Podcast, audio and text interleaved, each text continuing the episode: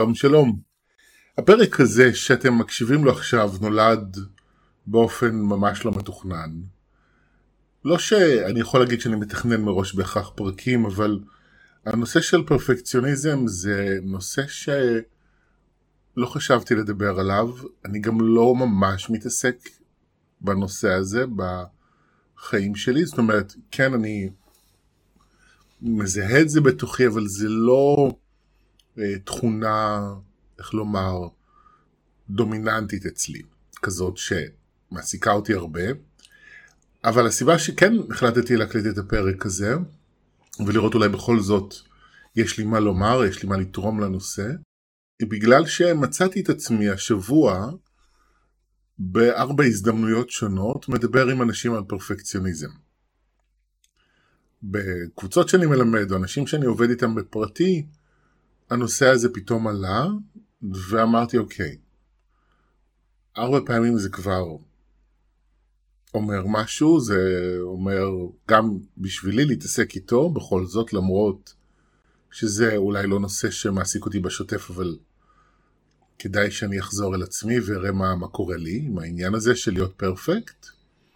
וגם אמרתי זה יהיה נושא מעניין לדבר עליו בפודקאסט, גם כי זו דרך טובה בשבילי ללמוד. אני מדבר על דברים ואז לפעמים תוך כדי אני מבין דברים, אה, רואה איך זה קשור אליי, זה בשבילי הרבה פעמים אה, חלק מהבית ספר שאני עושה לעצמי, וגם לעזור אולי בדרך לכם, למי מכם שמקשיב, שמתעסק עם פרפקציוניזם.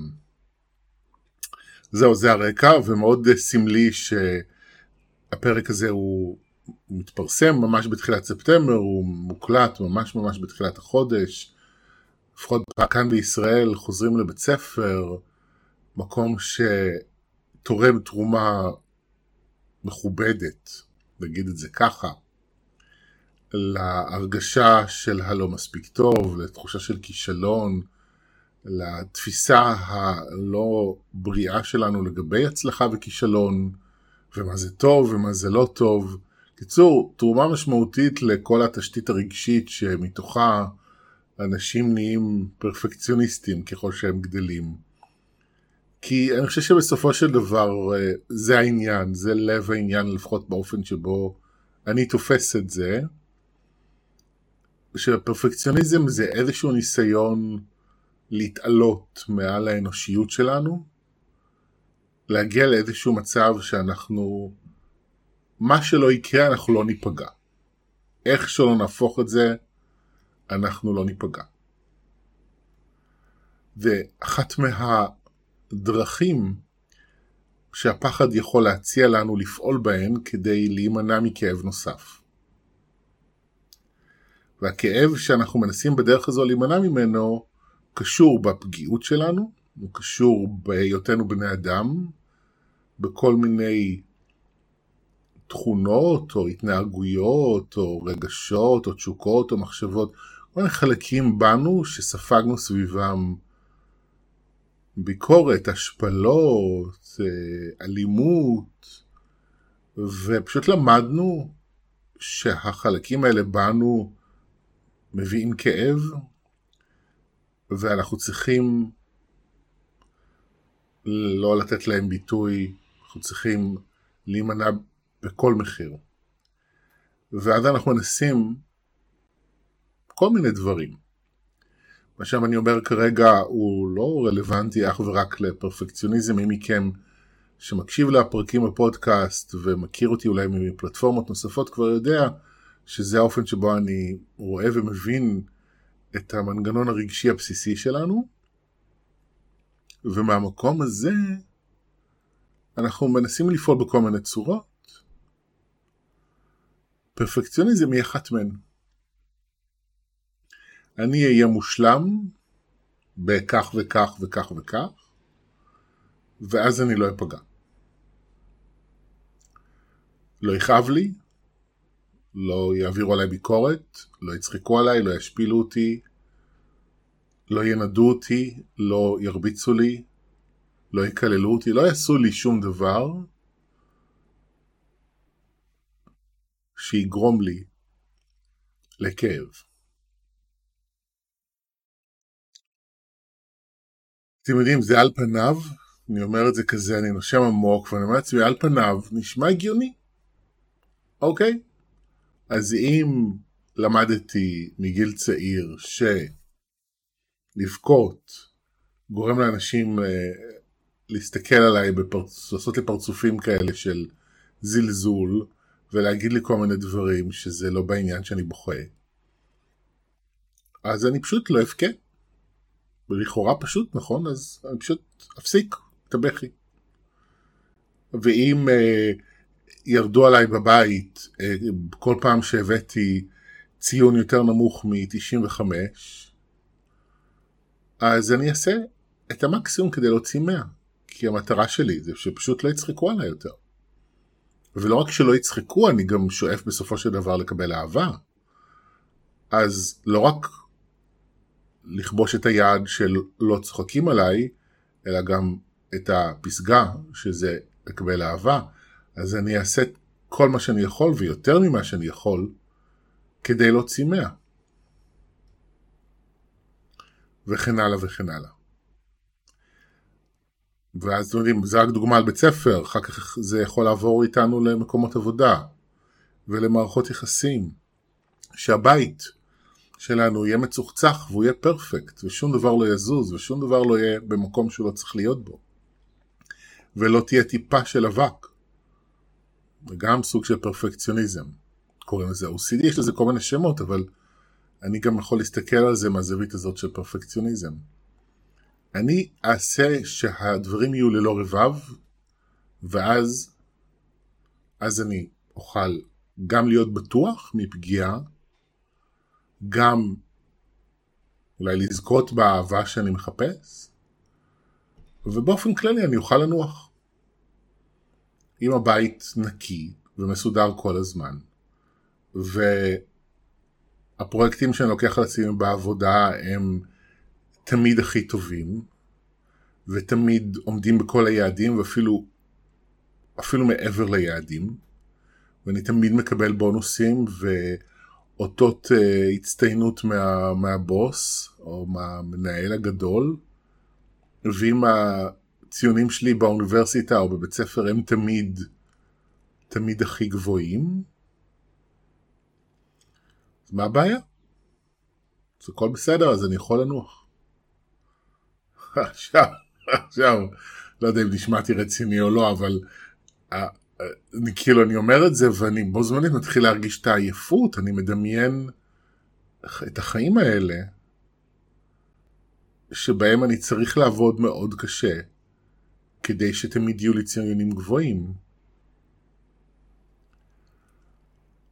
או שתמיד הפרויקטים שלי בעבודה יצליחו מעל היעדים שקבעו לי. וחס וחלילה, כמובן שלא יהיה מצב שהם יהיו פחות מהיעדים, כן, שאני לא אגיע, ברור שאני מגיע אליהם ואני גם חייב, כל זה נורא נורא מעייף. אין באמת מנוחה במקום הזה, מעולם לא הייתה וגם לא יכולה להיות. תכלס. תכלס אין פה מנוחה. יש פה התשה שלא תמיד אנחנו מרגישים אותה. תלוי בני כמה אנחנו, תלוי כמה שנים אנחנו מנסים להיות פרפקט, תלוי כמה המאמץ הזה תופס מהיומיום שלנו, וככל שאנחנו יותר מבוגרים ואנחנו פרפקציוניסטים יותר שנים, והמאמץ להיות פרפקט תופס יותר נפח מהיומיום שלנו, ככה יש סיכוי שאתם תבינו על מה אני מדבר. אתם יכולים להבין את העייפות שיש בזה. וזה צד אחד של הפרפקציוניזם. כשיש מה לעשות בשביל להיות פרפקט, אבל יש דברים שלא תמיד אנחנו יכולים באמת לעשות. ואז אנחנו יכולים גם להרגיש כישלון ואכזבה כל הזמן, ולרדת על עצמנו, ובאופן כללי מאוד להיות קורבניים של המציאות שלנו, ויכול להיות שהמציאות שלנו היא טובה. פשוט באוניברסיטה אנחנו מוצאים 98 ולא 100. והיעדים שאני עומד בהם בעבודה הם היעדים שכולם עומדים בהם. לא שבאמת כולם עומדים בהם, וזה הסיפור שאני מספר לעצמי, ולכן זה לא נחשב. ואז אנחנו יכולים להיות אנשים קורבניים, מרירים, אה, שלא מעריכים את מה שיש להם, שלא נהנים ממה שיש להם, כי אנחנו כל הזמן מסתכלים על איזושהי מציאות פרפקט שאנחנו מנסים להגיע אליה. זה גם חלק מהביטויים של הפרפקציוניזם. ביטוי אחר שאני בעצם מבין אותו, אני חושב, תוך כדי שאני מדבר, הוא מה שקורה בחברה שלנו עם, עם גוף, עם המראה שלנו, עם כל הטכנולוגיה, אפשר לעשות הכל פרפקט. אפשר להשתיל שיער, אפשר לעשות שאיבת שומן, אפשר לעשות ניתוחים פלסטיים כדי ליישר כל קמת, להזריק כל מיני חומרי מילוי, כדי שנראה פרפקט. אתם יודעים, זה, זה אני נזכר עכשיו באיזשהו, לא זוכר איפה קראתי את זה או שמעתי את זה לפני כמה שנים טובות, ואת העניין הזה שיש לנו עם צמחים ופרחים בבית. ציצים שאנחנו מגדלים, או אנחנו מקבלים פרחים, או הציצים עם פרחים, אבל דיברו על זה בעיקר יותר בקטע של זרי פרחים, שמה שקורה לנו זה שאנחנו ממהרים להוציא עלים מתים ופרחים מתים, כדי שהכל יהיה כזה ירוק ומלא חיים. וזה, כאילו, אני תמיד עשיתי את זה, כל מי שאני מכיר עשה את זה, מעולם לא נכנסתי לבית שהיה בו זר פרחים, שחלק מהפרחים היו נבולים ומתים, וחלק מהפרחים היו עוד כזה חיים ופורחים. אבל מי שדיבר על זה אז אמר שזה קשור לקושי שלנו להתמודד עם מוות. כל כך קשה לנו לראות מוות, והפחד שזה מעורר בנו כל כך גדול, שאנחנו פשוט מסלקים את זה. אז אפילו ברמת הפרחים, אנחנו לא נשאיר את המוות בסביבה. לתחזק את האשליה, או בעצם להרגיע את הפחד. את הפחד שיש לנו מפני הסוף, ש-sooner or later, hopefully later, יגיע. אז זה גם דוגמה בעיניי לפרפקציוניזם, שהזר יהיה פרפקט, שאור הפנים שלי יהיה פרפקט, שבאופן כללי הדברים יהיו פרפקט, כי אם הם לא פרפקט יש רגשות. ומה אני עושה עם הרגשות שלי? ואז אם אני לא מצליח, אז יש כדורים. שמחזירים אותי לכאורה, רק לכאורה, כי לדעתי זה עושה המון בלאגן ויש תופעות לוואי, אבל זה לכאורה מחזיר אותי למצב הפרפקט, או לפחות המצב הרגוע, אף אחד לא קורא לזה פרפקט, אבל זה מרגיע את הרגשות שלי.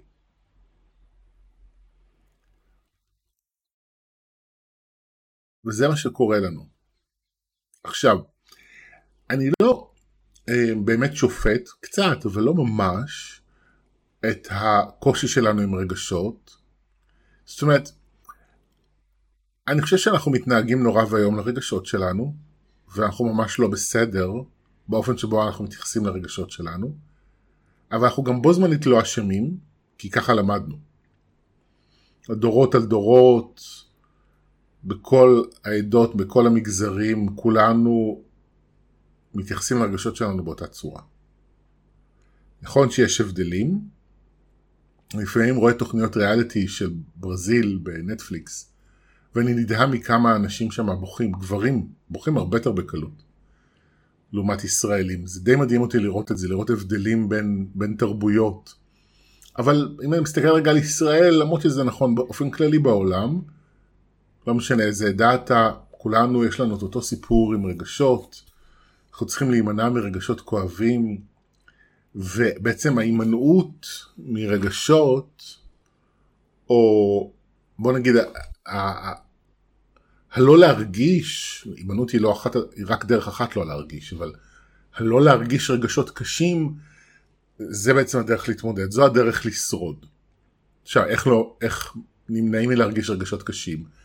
נמנעים זה דרך אחת, לריב זו דרך אחרת, אה, להתיש את עצמנו בעשייה אינסופית כדי שהכל יהיה פרפקט זה עוד דרך.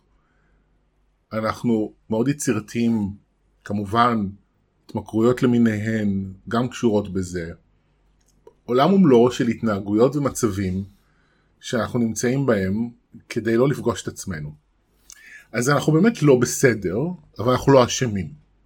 אנחנו לא בסדר כי אנחנו לא מתנהגים לעצמנו יפה, אנחנו לא באמת נותנים לעצמנו את היחס שאנחנו ראויים לו, ואנחנו משלמים על זה מחיר. זה עושה לנו את החיים הרבה יותר קשים. אני מדבר היום על פרפקציוניזם, אז זה מעייף, זה גוזל המון משאבים, גם אנרגטיים, גם משאבים של זמן. אה, זה פוגע לנו אנושות ביכולת שלנו ליהנות מהחיים. אה, חושבים על זה מחיר מאוד כבד, על בעצם על הקושי שלנו מלהרגיש. ולכן זה מאוד אה, חשוב שאנחנו נלמד דרך אחרת להתנהל עם הרגשות שלנו. כשאם אני מתייחס לעניין של פרפקציוניזם, באופן שבו אני תופס את זה, זה להרגיש בנוח עם האנושיות שלנו. עכשיו זה מאוד גדול, אני יודע שאני אומר עכשיו משהו, ש... מה הוא אומר בעצם, מה אני בעצם אומר, אבל האנושיות שלנו זה העובדה שאנחנו לפעמים טועים, ואנחנו לא תמיד יודעים את כל התשובות, ואנחנו לפעמים מקבלים החלטות לא נכונות, ולפעמים אנחנו כאילו נכשלים, אנחנו לא עומדים בכל היעדים, ו... וכן, ואנחנו מזדקנים, אה, וכן, אנחנו לפעמים מרגישים כל מיני רגשות, זאת אנחנו לא פרפקט. אנחנו לא תמיד חזקים, אנחנו לא תמיד יודעים, אנחנו לא תמיד מצליחים, אנחנו לא תמיד עושים את הדבר הנכון. להתיידד עם זה. עכשיו, בשביל להתיידד עם זה, זה בעצם לטפל בהמון רגשות שיש בנו וזיכרונות שמונעים את הידידות הזאת, שבעצם מייצרים את המצב התמידי הזה של התנגדות. התנגדות שהופכת לפרפקציוניזם. אז זה לא קל מה שאני מדבר עליו. ואתם יודעים, אני תמיד בעד שתטפלו בעצמכם, אני בעד שכל האנושות תלך לטיפול, אני יודע שיש הרבה טיפולים שיכולים לעשות נזק, אז קצת קשה לי להגיד את זה אולי באותה קלות כמו תמיד, אבל כי הייתי רוצה להגיד לכו לטיפול טוב, אבל אז מה זה טיפול טוב, ובקיצור, זה סרט בפני עצמו, אבל אם אתם רוצים, חפשו בפודקאסט שלי, יש פרק על איך לבחור מטפל מורה, זה יכול לעזור לכם בעניין הזה, אבל באופן כללי כרגע אני אגיד, קבלו עזרה, עזרה טובה, רגישה, עדינה, מכבדת, שתעזור לכם גם לפרוק את העומס הרגשי שאנחנו חיים בו בלי אפילו לדעת, וגם תעזור לכם מה עושים עם הרגשות שלנו, איך מרגישים אותם, איך, איך. כי זה אבסורד, כשאני אומר את המשפט הזה, כן, אתם שומעים את האבסורד? איך מרגישים את הרגשות. זה העניין עם רגשות, מרגישים. אבל בגלל שאנחנו מתמודדים עם מצבורים של רגשות uh, שאנחנו אוגרים בתוכנו כבר כל כך הרבה שנים, שהפתיחה של רגשות uh, כלואים היא לפעמים מאוד מטלטלת, ויש מה ללמוד איך מה לעשות, מה לא לעשות, אבל אני כתבתי על זה ספר, אם בא לכם אז חפשו אותו בגוגל, נקרא המדריך למרגיש שמתחיל, או מה לעזאזל עושים עם כל הרגשות הללו. זה ספר על רגשות שמסכם את דברים שלמדתי בתור תלמיד של הדרך שאני עושה, תלמיד של ורדה דרור שהיא המורה שלי. זה ספר שממש יכול לעזור לכם להתיידד עם הרגשות שלכם. זה אמצעי אחד. אני לא נכנס כאן עכשיו, זה לא הולך להיות פרק על מה עושים עם הרגשות, אבל אני כן מתייחס לזה כי אני חושב שבלי זה אי אפשר לעשות שינוי. אני לא יכול לשנות התנהגויות שהמטרה שלהן היא להימנע מרגשות אם אני לא לומד איך, איך לחיות עם הרגשות שלי. כי הצורות האלה, כמו פרפקציוניזם, הם בעצם כלי שעוזר לי להתמודד עם הרגשות שלי, להימנע ממצבים שהם נורא נורא מפחידים אותי ונורא כואבים, נורא כואבים לי. אז אני לא יכול באמת לצפות מעצמי להפסיק התנהגות מסוימת שעוד לא למדתי כלים אחרים. זה לא רק למידה של כלים במובן האינטלקטואלי, זה איזשהו ריפוי של, של פחדים, של כאב, במידה כזו שתיווצר בתוכי איזו נכונות, נכונות להיות פגיע, נכונות לטעות, נכונות לא להיות מושלם. זה נכונות ונינוחות, שזה אולי שלב קצת יותר מתקדם. בהתחלה הכוונה בעיניי כדאי שתהיה ליצור נכונות, להרגיש את מה שאני מרגיש, ובהמשך, ככל שאני יותר מתמיד בהתיידדות שלי עם הרגשות שלי, אז גם יש בי נינוחות. אז יש בי נינוחות, אוקיי, אז טעיתי. זה מפסיק להיות הרי גורל. או לא עמדתי ביעדים, זה מפסיק להיות הרי גורל. או הבית שלי מבולגן, זה מפסיק להיות הרי גורל. הפרפקציוניזם זה, זה פאניקה אה, מרוכזת שמניעה לפעולה. ואנחנו בדרך כלל לא חווים את הפאניקה, כי אנחנו בפעולה. ואם אני, שוב, הפעולה היא לא רק אני אעבוד עד אחת לפנות בוקר על הפרויקטים בעבודה, או על המבחן שיש לי באוניברסיטה, הפעולה היא גם לרדת על עצמי אם לא עמדתי ביעדים, גם זאת פעולה. אז אני פועל כל הזמן. אבל מתחת לפעולה יש פאניקה, ממה יקרה? מה יקרה, איך יגיבו אליי? מה יקרה, איך אני ארגיש? מה יקרה? ויש עוד רגשות, יש את הזיכרונות הכואבים שאני סוחב בתוכי, מהמצבים שבהם ירדו עליי, על הציונים שלי, על טעויות שלי, על חוסר הצלחה, על החלטות לא נכונות, על המראה שלי, על מה שיש לי.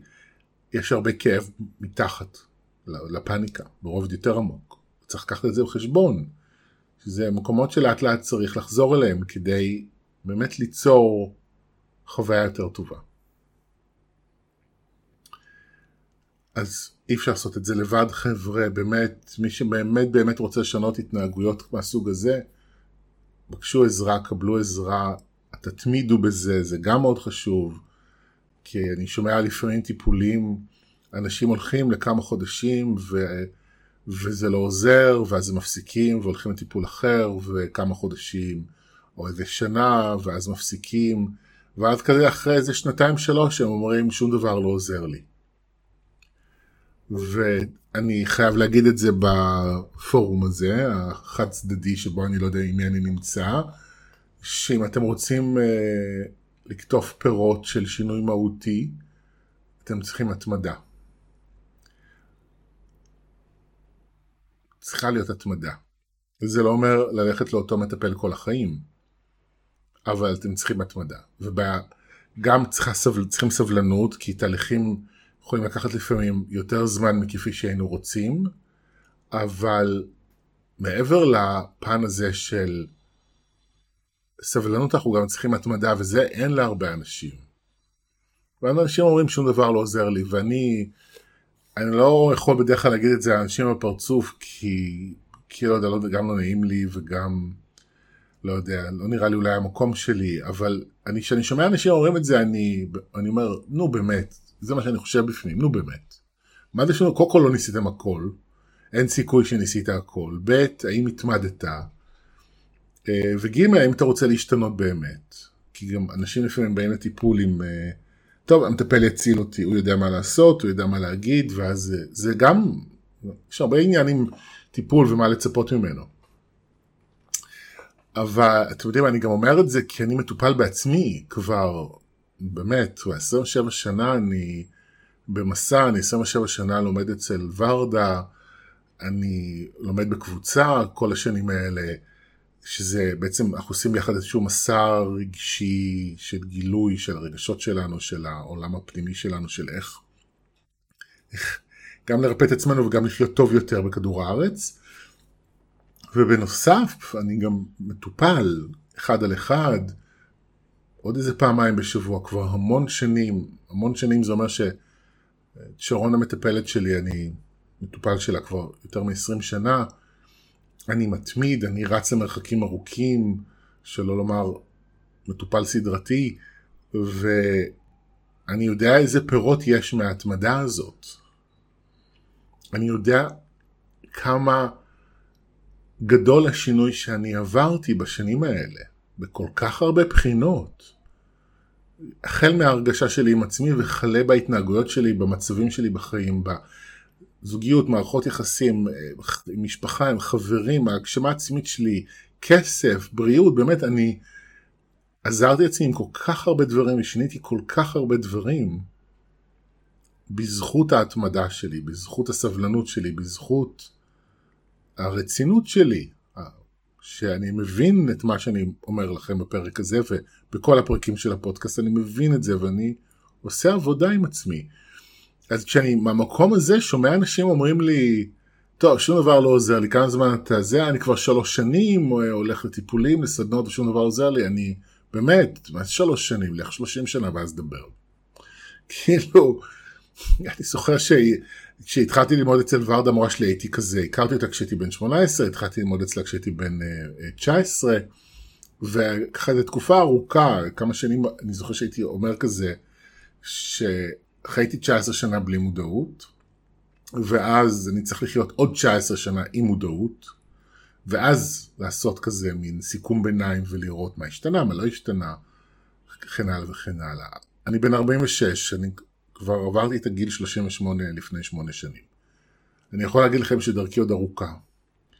Uh, עשיתי דרך מאוד יפה, אבל היא מאוד מאוד ארוכה עדיין, יש לי עוד הרבה עבודה לעשות עם עצמי. Uh, וזה בסדר, כי אני רץ למרחקים ארוכים, זה מבחינתי מסע חיים, ואני לא רץ בפיזי, אני לא עושה מרתונים וכאלה, אבל אני ברוח, ברגש, אני, זה כזה, מסע, מסע חיים. אפילו לא ריצה, זה פשוט מסע חיים.